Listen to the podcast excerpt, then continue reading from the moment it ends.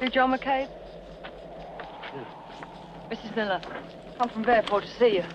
Warren Beatty and Julie Christie played the title roles in McCabe and Mrs. Miller, a western directed by Robert Altman in 1971.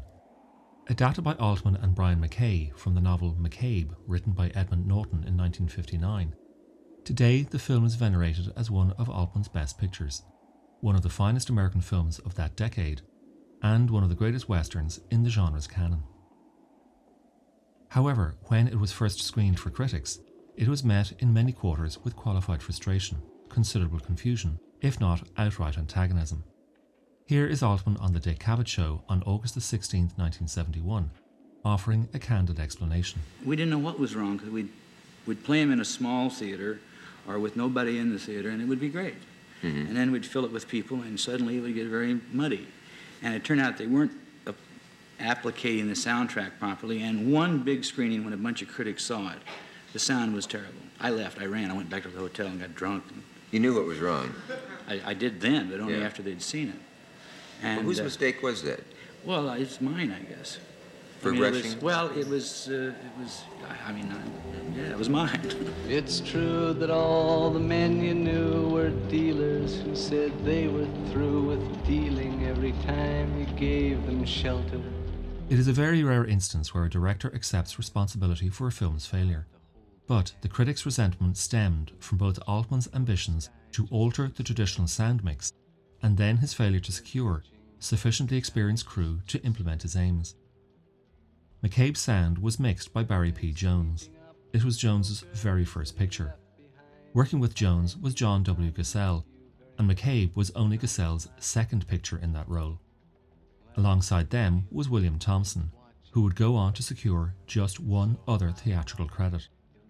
Evidently, Altman had made a serious miscalculation and sought to remedy it by hiring in Sergio Reyes. Now, Reyes himself had only worked on one previous picture, and even then, he didn't even get a credit. But at least that picture was Woodstock.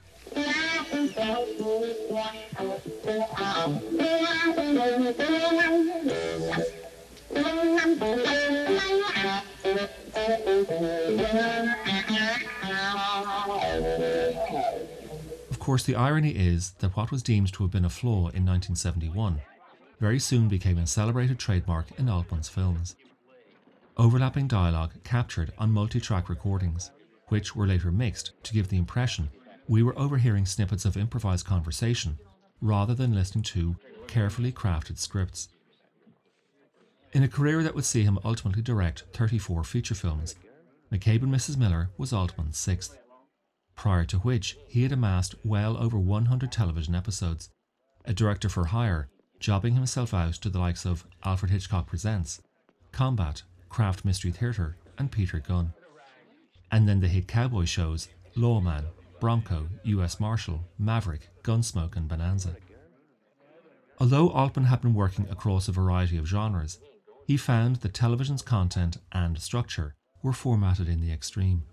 Not really designed to tell stories, but rather fill out the time between the all important commercial breaks so the networks could generate their profits. Having spent years working within those heavily codified genres, Altman had grown so familiar with their formulas that he knew how to take them apart. You didn't say your name was McCabe when you come in here. I didn't say it now. You did. What's it up to? Go.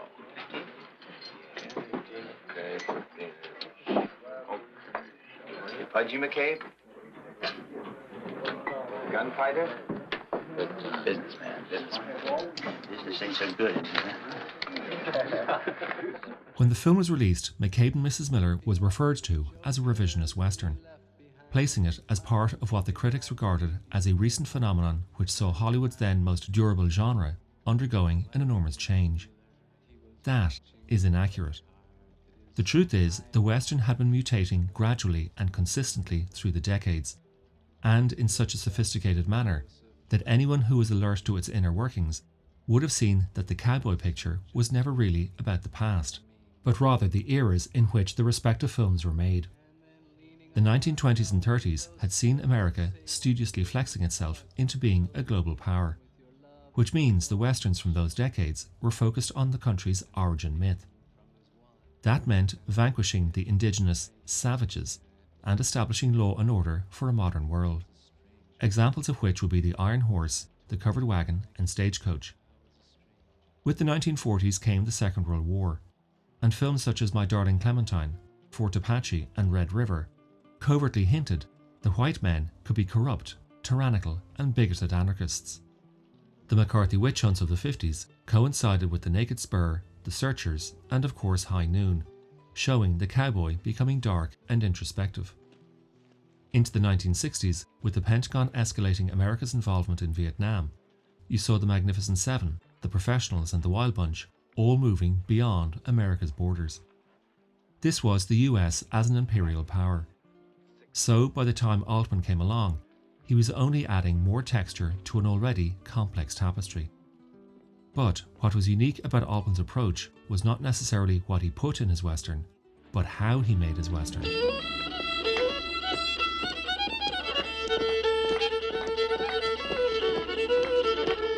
When Altman began in television, the medium had not yet transitioned from black and white to colour. The three major networks only broadcasting in that format for the very first time across the 1966 and 67 season. In addition, television screens were square, and so, in order to screen films photographed in CinemaScope, executives took the liberty of butchering the composition and showing only about a third of the original image. And as far as sound went, television sets were not yet equipped with stereo. When Altman went to make McCabe and Mrs. Miller, he made sure he filmed in Technicolor, in Panavision anamorphic, and although the soundtrack was delivered in a mono mix, the overlapping dialogue was just another example of how far Altman had freed himself from television's constraints. Bring these boys Bob on here. Insofar as the script's structure is concerned, it is arranged around a series of arrivals. First, McCabe comes trundling through the woods on his horse and into the barely established town of Presbyterian Church. There, he announces his intention to open a gambling house and an adjoining brothel. Then, the women he has purchased arrive courtesy of a steam engine, and their loud and stormy entrance immediately arouses the attention of the sex starved males. McCabe opens his business, but no sooner does he think he is doing well, there arrives Mrs. Constance Miller. You John McCabe? Mrs. Miller, come from Fairport to see you.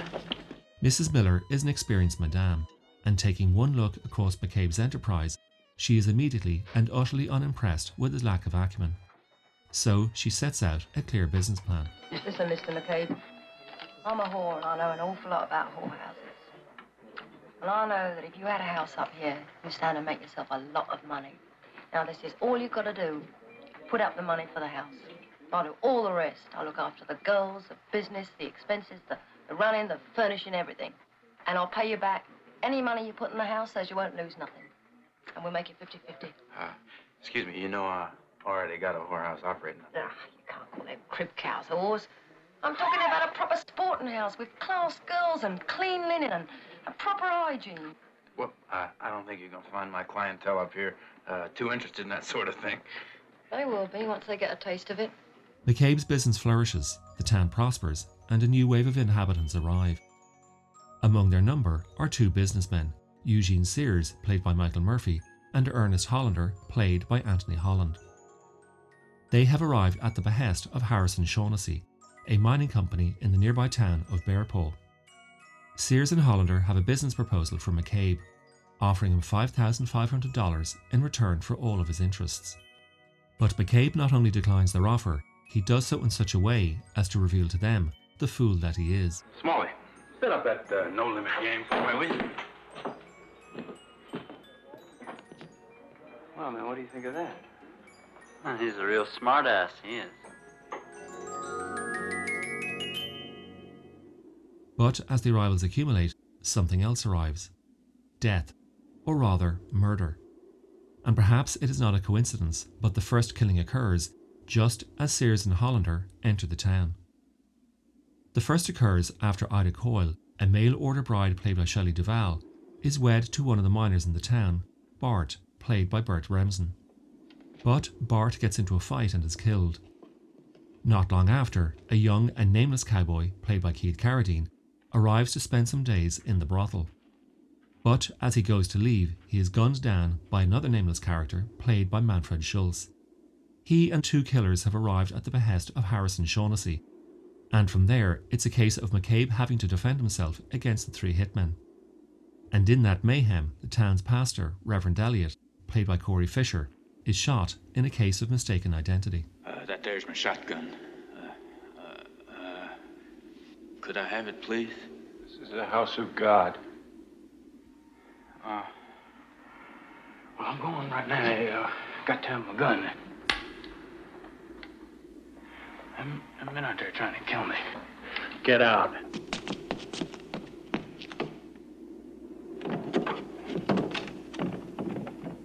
Seeing him come into his church, the Reverend turns him away and runs him out at gunpoint. Now thinking the Reverend is McCabe, one of the killers then shoots him, and as the Reverend falls to the floor, the lamp he is carrying spills and the church catches fire. The townspeople rush to quell it, and in the surrounding snowstorm, McCabe and his enemies meet their ends. All of which gives a very strong impression that everything that happens in the burgeoning town of Presbyterian Church is chaotic and temporary. Everyone is passing through. For proof of that, look no further than the opening credits, where you will see the names drifting from right to left, passing across the screen as if the camera just happened to find them, paused a while to see what the characters were doing, and then moved on. It gives you the feeling that the past is no fixed proposition, not only incomplete, but in a constant state of flux. Altman is not so much revising history as presenting it as a shambles. There is no sheriff, no schoolhouse, no children. The church is nothing more than a building. Everyone is scrambling for money, and the way Mrs. Miller ends up it seems the only thing that can dull the disillusionment of the frontier is to lie down and toke up on opium.